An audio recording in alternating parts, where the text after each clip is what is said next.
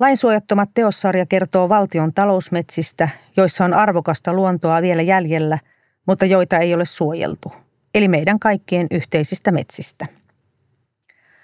Teos havainnollistaa myös erilaisia tapoja ajatella metsää. Joku näkee metsän esimerkiksi sen tunnelman, lajiston tai historian kautta, mutta hallitseva tapa, joka metsiimme eniten vaikuttaa, on nähdä se raaka-ainevarastona. Yksi Lainsuojattomat sarjan teos kertoo häädetkeitaasta, hienosta mäntymetsästä Keski-Suomessa, jossa kävin syksyllä kaksituhattakaksikymmentäyksi. Vaikka vapaaehtoisten luontokartoittajien lajihavainnot ja alueen arvo oli annettu Metsähallituksen tietoon, alkoivat siellä kuitenkin hakkuut samana syksynä. Paikalle saapui aktivisteja pysäyttämään hakkuukoneet ja kiista nousi myös julkisuuteen. Metsähallituksen edustaja kertoikin haastattelussa, että hakkuilla ei ole taloudellista merkitystä.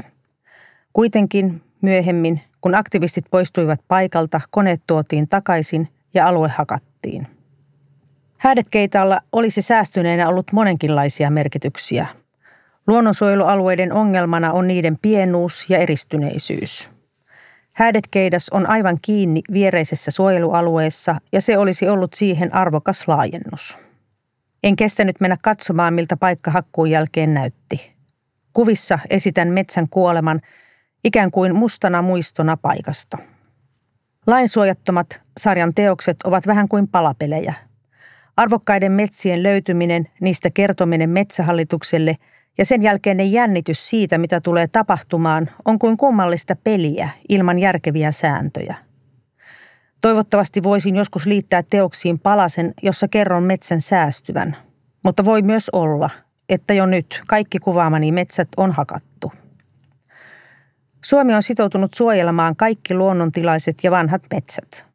Samanaikaisesti, kun odotetaan E U:lta tarkempaa määritelmää luonnontilaiselle metsälle, Metsähallitus jatkaa arvokkaiden metsien hakkuita. Parisatavuotiaat männyt kaatuvat, lahopuut murskaantuvat moton telaketjujen alle ja lukuisten lajien koti katoaa iäksi. Metsän ja ihmisen aika on hyvin erilainen.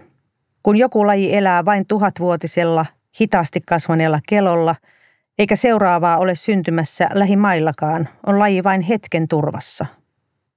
Ikään kuin pienellä luodolla sukupuuton valtamerellä.